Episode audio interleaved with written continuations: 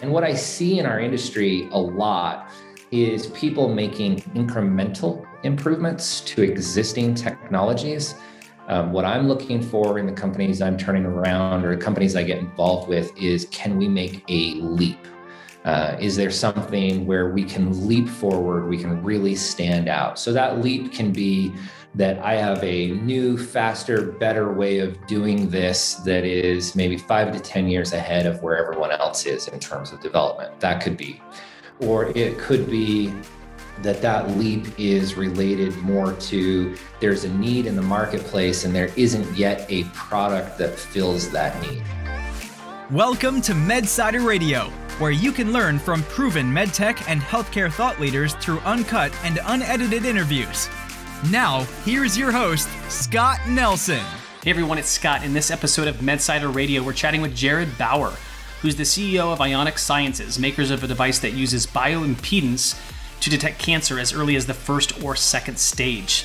In this interview, Jared explains the two key factors he looks at when determining whether a medical device company is worth trying to turn around, why finding investors who really care about your mission is a strategic benefit, and why Jared believes direct to consumer is the future of healthcare. Okay, so before we jump into the discussion, I want to mention a few things. First, since you're listening to MedSider, you're probably aware of how expensive it is to run clinical trials. Anyone who spent time in the medtech space knows that you typically need to commit hundreds of thousands of dollars, oftentimes millions, towards clinical research. But it doesn't have to be that way, and here's why. ProofPilot is a new kind of hybrid clinical trial platform that enables you to run decentralized studies at costs that are 40 to 80% below traditional approaches. This is how they do it. First, you can easily design a trial in the ProofPilot Visual Protocol Designer using their extensive library of templates. Next, you can launch those trials to participants and virtual staff without any technical development. Skip the integration of disconnected providers because ProofPilot pulls it all together seamlessly. For example, you can recruit, consent, and retain participants, then schedule, remind, and collect data, often with minimal manual labor, manage site data in real time, query adverse events quickly, and review data and preliminary analysis within hours, all in one compliant platform. Get up and running quickly with an annual license fee and launch as many trials as you like with an unlimited number of participants. To get started, visit medsiderradio.com forward slash proofpilot. Again, that's medsiderradio.com forward slash proofpilot. For the MedSider audience, with an annual contract, ProofPilot will provide IRB approval for your first study at no cost. Some exclusions apply, so visit medsiderradio.com forward slash proofpilot to learn more. Okay, second, if you're into learning from proven medtech leaders and want to know when the new content and interviews go live, head over to medsider.com and sign up for our free newsletter. You'll get access to gated articles and lots of other interesting healthcare content. If you want even more inside info from medtech experts, think about a MedSider premium membership. We talk to experienced healthcare leaders about the nuts and bolts of running a business and bringing products to market. This is your place for valuable knowledge on specific topics like seed funding, prototyping, insurance reimbursement, and positioning a medtech startup for an exit.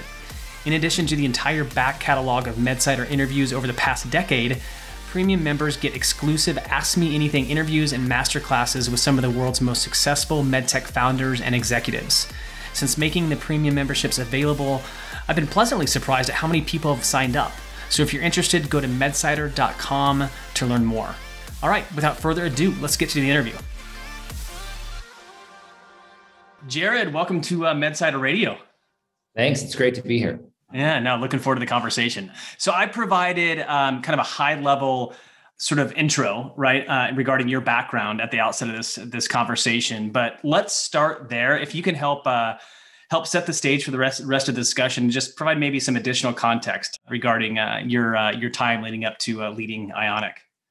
Yeah, I've been in the industry for about 10 years. Um, got into the industry right after completing my MBA and I started out on the device side with a company called Exuro Medical. We took a product, Burn Free, called Burn Free, and we took that product international uh, globally, uh, ultimately ending as the second largest burn treatment company on earth and selling then to number one. Uh, burn treatment within that category, I should be really clear with. Um, so, very much a niche market, but a great product just the same. uh, moved into diagnostics a couple years later and have spent the remainder years of my career in diagnostics, something I happen to be really passionate about. I'm also the CEO of Cibus Biotechnologies, which is working on a handheld portable uh, diagnostic system to be used for infectious disease. But Ionic, then, which I got involved with in 2018, is working on early cancer detection. Super cool technology. Got it. Yeah, I'm, I'm, i think we'll we'll get into we'll learn a little bit more about uh, about the tech and kind of where you guys are headed and your general thoughts around uh, around the future of uh, you know consumer driven healthcare specifically as it relates to, to diagnostics. But before we go too deep on that note, so Jared, it seems like um, you know in looking at kind of your uh, you know kind of your turnarounds, I guess, for lack of a better description, which I think we're going to get to it. We're, going to discuss in a little bit later here in, the, in this in this conversation. But there was some overlap between what you were doing at Exuro and then uh, your time at Apollo, and then that kind of that spin out with with Cibus. Like, were you were these projects that you were working on simultaneously, or just maybe can you add some some color around that? So, absolutely, projects that I was working on simultaneously. Uh, Exuro went from 2012 to the exit in 2016. Uh, we founded Apollo in 2014, and then uh, Cibus Biotechnologies in 2017. So, there's been some overlap. Again, then Ionic Sciences being added in 2018, I took over there. So, there's always been overlap between them. Generally, I'm with two companies at a time um, working on advancing the science and the technology and, and taking the company or the product or the technology to a certain stage, at which point historically I've then turned that over or sold it. Got it. Very good. And, and just one other follow up question um, before we kind of get to you know the the 2018 timeframe where you were considering you know um, moving on to Ionic what, what, what does that look like when you're i mean you're, you're obviously raising capital and turning around some of these companies. Do you just get do you get buy-in from from your investors to sort of work on projects simultaneously or is that just sort of like what your your kind of mo is? Like you you like sort of your team knows that you're you might be working on multiple projects simultaneously it's not going to be distracting to you know kind of your your primary uh, your primary focus so that's the agreement, and it's yeah. it's actually in my contracts that I will be working on other projects simultaneously. And believe it or not, I actually find that I'm able to operate more effectively, and I'm able to lead the teams more effectively by doing that. Uh, I'm a heavy thinker, uh, and the more I can transition between projects, actually, the clearer I'm able to think. And I honestly believe the more value I'm adding to those companies. Um, for example, with, without being specific, right now I'm with Cibus Biotechnologies and Ionic Sciences. And even just last week, I was in a meeting at Cibus Biotechnologies. And the next day, I came over to Ionic Sciences and saw something a little bit differently based on my experience just on the other side of the building. We're in the same building or in the same complex, rather. And we were immediately able to just apply some small changes that I think fundamentally are going to make Ionic Sciences a stronger and better company. I think that sometimes you get too much down into the hole. You're you're in it too far. And when you're in it too far and you're not able to break out and think about something, force yourself to think about something else, I don't think you always, at least for me, I don't think clearly in that. Uh, when I add another element where I'm being forced to go and address something else in a different application, I can come back and think more clearly rather than just feel the intensity of the stress around the situation. I'm able to really strategically evaluate the situation.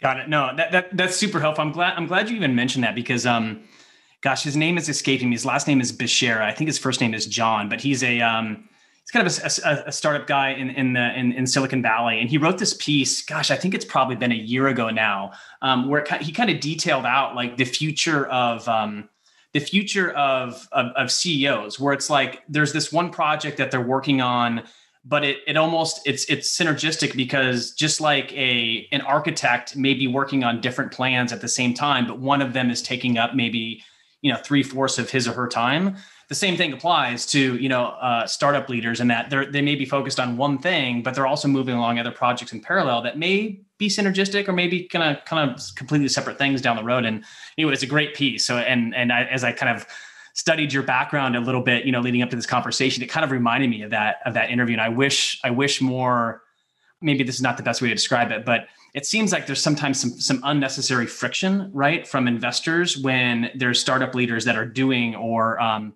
kind of you know, I guess working on multiple things at the same time, they get they get unnecessarily concerned about that. Where in, in reality, it's probably it probably behooves everyone involved. You know, as, as long as the CEO is the uh, the person that can make that work. You know. So I, th- I think that's right. I, I, if you ever find that, send it to me. I'd love to yeah. see it. But ultimately, investors do from time to time, and I've had investors take a pass because they did not like this idea and I've had investors come to me with concern or um, with frustration. Ultimately, though, I believe that investors, for the most part, have been in my camp once they have seen really the advantages of it or the outcome of it, rather. Um, but I'll tell you that I see this even in just my own staff. So it's not just the CEO, and I don't think we should look at it that way. I mean, I've found that my staff members are more effective when they transition between projects. If they have, if they leave something, go deep into something else, when they come back, they're seeing it with fresh eyes. And ultimately, the outcome is just, it's better. Yeah, no, no, no doubt. I, I 100% uh, agree. It's kind of, um, it, it reminds me of my time, like my time in a, um, in an agency, although it was relatively brief, but your time spent off in an agency is oftentimes um, you can learn so much that much faster. Like it's the, the timeline's um, expedited just because, uh, or amplified, I should say, because uh, you're working on so many different projects at, at, at one time. And I think it uh, it makes a lot of sense within the con- confines of, uh, of, of this discussion. But I'll I'll pull I'll pull up that article uh, after the conversation uh, after this this this podcast interview and shoot your way. You'll probably you'll probably enjoy it. But on that note, let's uh, let's talk a little bit. Uh, let's let's kind of transition into into Ionic and what you guys are doing, and learn a little bit more thoughts about um, about what the the future holds there. But take us back to kind of that 2018 timeframe. What did you see um, in Ionic that compelled you to kind of uh, uh, dig a little bit deeper and consider uh, consider taking this project on? So I do turnarounds, right? And Ionic happened to fall into that category. And I think we see this a lot in our industry and life sciences in general. And what happens is it takes different teams at different phases of the company. And so we use the term turnaround uh, all the time because I think it's generally understood. I prefer to use different terms. You know, the companies have phases and we're moving into the next phase. And the next phase takes a slightly different leadership team, it takes a different skill set and in, if you were in a massive company, right, they actually have different teams that pick projects up at different phases and move it through the process. And that applies to small companies as well. And so that's ultimately where the company was in 2018. And, and without getting into some of the gory details, of course, there were some governance issues, as happens a lot again in our industry. Uh, there were some issues um, around some things that had happened with some employees. And, and all of those and I don't want to downgrade the seriousness of those issues because they're absolutely serious and they were addressed first and foremost. But in our industry, everything comes down to technology. And is the technology, how valid is the technology? How novel is the technology? How strong is your IP around the technology? And then you have to ask the question of where is the technology today versus what is the promise of the technology in the future, right? And so that's ultimately the analysis that I do.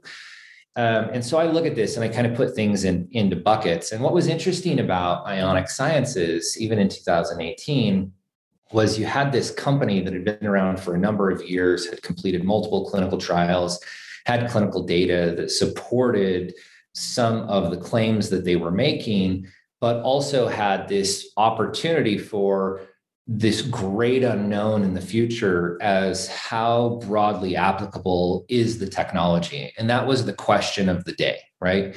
And so in 18 we came i came in and we made a number of immediate changes to the team changed out governance changed out the entirety of the board brought in a brand new board people with a lot of deep industry expertise kept some of the core team, but then also begin to add a, a, a, stronger scientific element.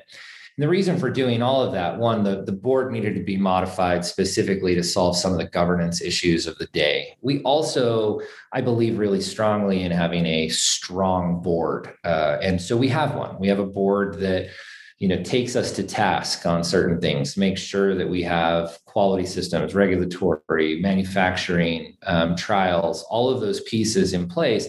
And specifically we recruited for the ionic board key board members that brought those areas of expertise with them. And so as you go around the boardroom on any given day I have board members speaking to different areas of issues, and that's been a great addition to our team back to the com- and and that ultimately we with that we were able to solve the governance issues. We were able to raise the capital that we needed for the next phase and we were able to move forward in advancing the science and technology. And so and and so we began to move forward. And i'll just you know the, the team that the company had and this is this is not unique to ionic and it's but it's hard always to find and i'll give you an example here in just a second but there are on every team people who fundamentally care about the purpose of the company. And then there are people on the team that it's just a job. And deciphering that during a period of change is really difficult to do. So I'll give you an example. We had a guy um, who was, as I looked at the org chart for the company, Ionic Sciences did not yet have a product ready to go to market, right? Pre FDA, pre submission. And we'll dive into more of the story of, where we are today in a second. But that's where the company was in 18, was pre all of those things. And so I'm filtering through the team and I'm saying, who do I keep? Who do we remove? Because we've got to trim up some fat, we've got to cut costs. And ultimately, the goal was to begin to spend in a quarter what the company previous to me coming in as CEO spent in a month, right? So basically, we've got to cut this thing by two thirds. And so you're trimming a lot of stuff, you're trimming a lot of fat. And the way you do that is almost by job title in the beginning. And then you kind of work your way back. So I go and I'm looking at this one afternoon and I've made the decision as to who I'm going to fire the next day. And I get a phone call from one of the individuals who's on my list. And he says, Hey, can I meet with you? And I said, no, I don't really have time to meet. And he said, well, you know, can I, I'll come to you. And I said, well, I have to eat dinner. Uh, so if you want to bring me dinner, you can come and we'll sit down and we can talk over dinner. And so he did. And he sat down and he was really bold. And he said, look, I think that I'm probably on the chopping block. And he was the chief marketing officer for a company with no product, right? This is, there's, there's not a direct fit there. And I had to admit, yeah, no, you're, you're on the chopping block. And he said, Well, if you'd give me a seat at the table, I promise you I'll perform. And we had this long conversation, and I and um, short on details here, but he convinced me over this 45 minute period that he should be with this company maybe forever. And so we kept him on, and you know, graded has been super valuable to the team. And I can I can point specifically to certain times as with all startups, but especially startups going through transition, there are certain points in a timeline where you say the company is on the verge of failing. Do we make it through or not? Right. And as I look back and I look at some of those, he was critical to the success in some of those areas. So that's where it was in 2018. Those were the first steps that we took. We eliminated a, a lot, we trimmed up the company pretty substantially, brought in more of a scientific team really to ask that question um, what is the promise of this technology first of all can we get through the fda with what we have and second what is the promise of the technology Got it. And thanks for sharing that story, by the way. That's phenomenal, and it, it, it's a it's a great lead into kind of my next question around you know other key kind of um, recommendations, suggestions, etc. Considering your your uh, your experience, kind of in, in successfully turning around um, you know companies.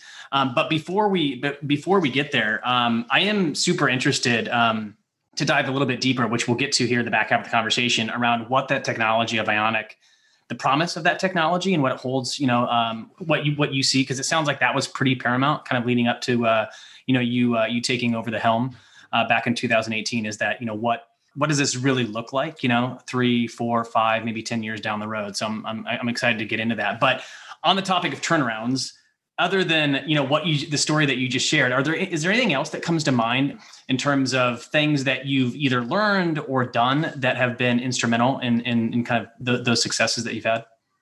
Yeah i mean there's there's a couple there's a couple of elements that I, I think are just more general business thoughts applied to turnarounds that are critical and i think they're critical in any business but specifically as we look at turnarounds you have to determine whether or not a company can move into that next phase or be saved or be turned around or however you want to phrase that right? And it depends on the situation of the company. And generally in our space you're going to have problems either in uh, either you have issues with ip or you have issues with governance or you have issues in regulatory or you have issues in uh, your core science right? That's kind of where you're going to find that. And then within that manufacturing distribution, there's a whole slew of kind of secondary issues that fall into that, quality systems and the like. But those to me are the core. And so as we look at that, you say, I, I always ask these questions um, Is the technology novel? Yes or no? And the reason I ask if it's novel is it's really difficult with a Me Too product that's already having issues or is having to go through a really difficult transition period to take that next step. That's issue number one. Issue number two is by asking, is it novel? You're asking inadvertently, how well can we protect this? Right? Something truly novel is also patentable, generally speaking. Uh, you're able to have some trade secrets, generally speaking. And those things are really protectionary to the entity itself. And so I always say, is it novel? Right. The second thing I ask is, is there actually a market? Is anybody ever going to buy this? Is there a need? And what I see in our industry a lot is people making incremental improvements to existing technologies um, what I'm looking for in the companies I'm turning around or the companies I get involved with is can we make a leap? Uh, is there something where we can leap forward? We can really stand out. So that leap can be that I have a new, faster, better way of doing this that is maybe five to 10 years ahead of where everyone else is in terms of development. That could be. Or it could be that that leap is related more to there's a need in the marketplace and there isn't yet a product that fills that need. But all of those you know those things become really critical.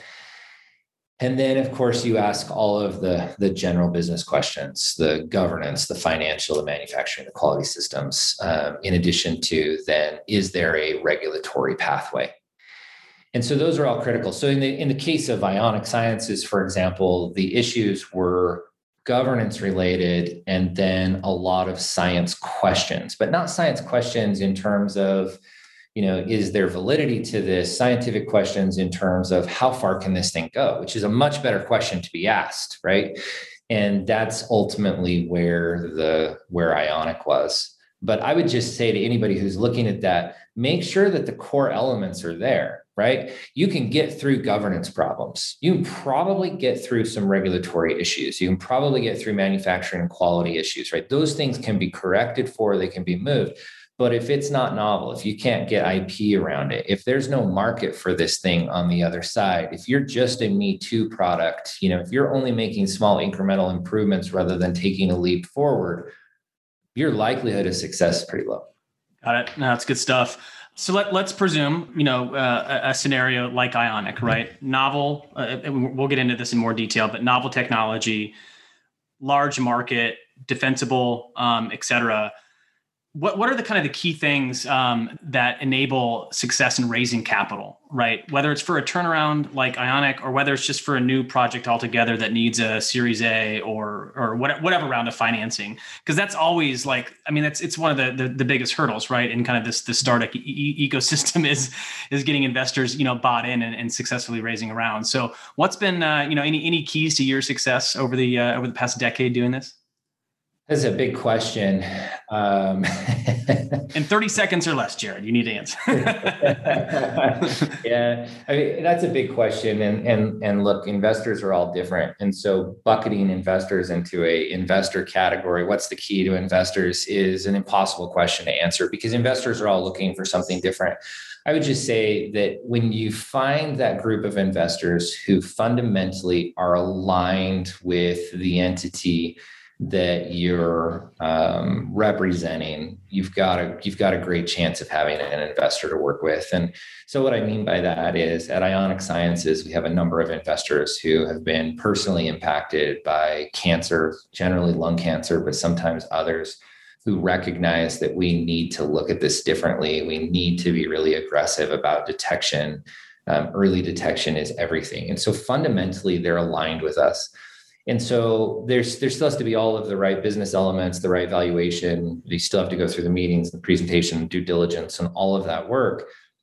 And I and I'm not sure that that makes that work any easier by any means but it does make it so that on the other side you have an investor that you can pick up the phone to you can call and you can say here's where we're at who is in this for more than just the payday on the other mm-hmm. side and becomes much more of a partner than just an investor. And so we do our best to find investors that align with us. We do our best to communicate with them. Uh, we have a really solid communication strategy. And subsequently, we've seen a lot of our investors over the last few years um, come to the table with additional investment as it was needed by the entity to support us rather than just to invest. And that's a really powerful place to be. And we've been really grateful for that. We, I've got a lot of investors, all different, you know, something different drives each of them. But when we're aligned, uh, it's really powerful yeah, that, I, I, I had two different conversations recently. One with um one with a, a founder of a pretty pretty well known consumer brand that's been pretty successful in their recent raises, and then another kind of more. We'll, we'll just classify this as like you know a, a company that's operating in the in the med tech space literally echo the same the same exact sentiment that you did is like their biggest mistakes in raising because i asked i asked them the same a similar type of question right? It was kind of loaded loaded like this. A, a, bit a bit difficult to you know definitively answer but they did. They they echoed the same thing. The biggest the, instead they kind of framed it around like what would they what would they do differently? And they said that they, they they said the same thing like i would try if if at all possible try to avoid investors that are just looking to make an investment and are not aligned with what we're trying to do so um, hearing you say the same thing, especially considering your uh, you know your recent successes with these various these various companies, um, I think is uh, should probably probably hits home for a lot of other uh, you know med tech, biotech, health tech uh, entrepreneurs that are kind of in the same boat. Well, I think it's hard, right? And I, I appreciate that, and I and I I think a lot of people share that sentiment. I've also, though, been in the situation of a CEO of a young startup, not yet having found those who are aligned and desperate for capital to take those next steps, right? And so I've been on both sides of this. And I guess the sentiment I share is, you know, to anyone who'd be who's listening, who is, you know, looking is in the middle of a startup or is uh, wants to start something up or you know anything along those lines, is spend your time not just talking to every person you meet. Spend your time filtering through and finding the investors and then meeting strategically with those that are aligned. You know, and, and this is actually a lesson that I forgot a year ago when we went out to the marketplace and we reached out to everybody under the sun and it wasn't um, wasn't very strategic and it wasn't also wasn't very successful we actually had to go back and reframe the raise and do it differently we're going back out to the market with this particular with with a particular investment opportunity right now and we're doing it very differently very systematic very strategically finding those investors who are aligned with us filtering them as best we can before we meet. And i'm confident the outcome is going to be substantially better for us. Hey there it's scott and thanks for listening in so far the rest of this conversation is only available via our private podcast for MedSider Premium members. If you're not a premium member yet, you should definitely consider signing up. You'll get full access to the entire library of interviews dating back to 2010. This includes conversations with experts like Renee Ryan, CEO of Cala Health, Nadim Yared, CEO of CVRX, and so many others. As a premium member, you'll get to join live interviews with these incredible medical device and health technology entrepreneurs. In addition, you'll get a copy of every volume of MedSider Mentors at no additional cost. To learn more, head over to medsiderradio.com forward slash premium. Again, that's medsiderradio.com forward slash premium.